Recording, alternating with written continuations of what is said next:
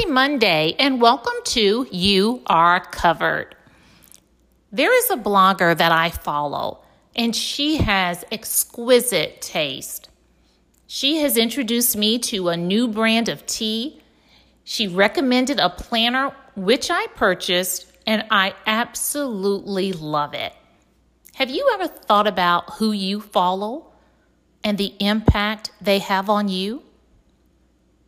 Or better yet, have you ever considered who follows you and the impact you're having on them?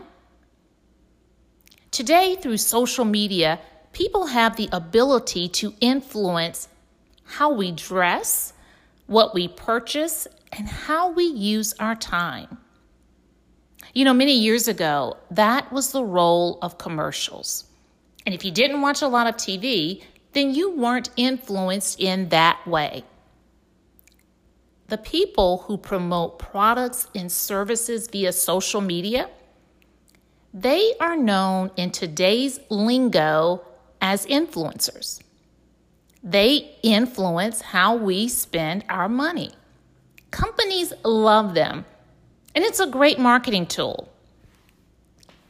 Did you know that you and I, as believers in Christ, are influencers too? You know, we find in Matthew, the 28th chapter, starting at the 19th verse, the commission for the church. We are to go forth and make disciples. In other words, we are to tell and teach others about Christ and how to live according to his word.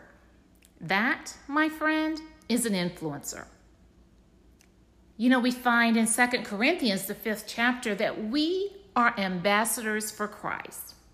And as his ambassadors, we are pointing others to him. That is an influencer. And as ambassadors for Christ, we influence people through how we treat them, what we say, what we post on social media. But more importantly, we are influencing others when we take the time to share the message of the cross. So this week, let's pray for God to grant us eyes to see those who need to hear about Jesus. Until next week, you pray for you. And when you do, you are covered.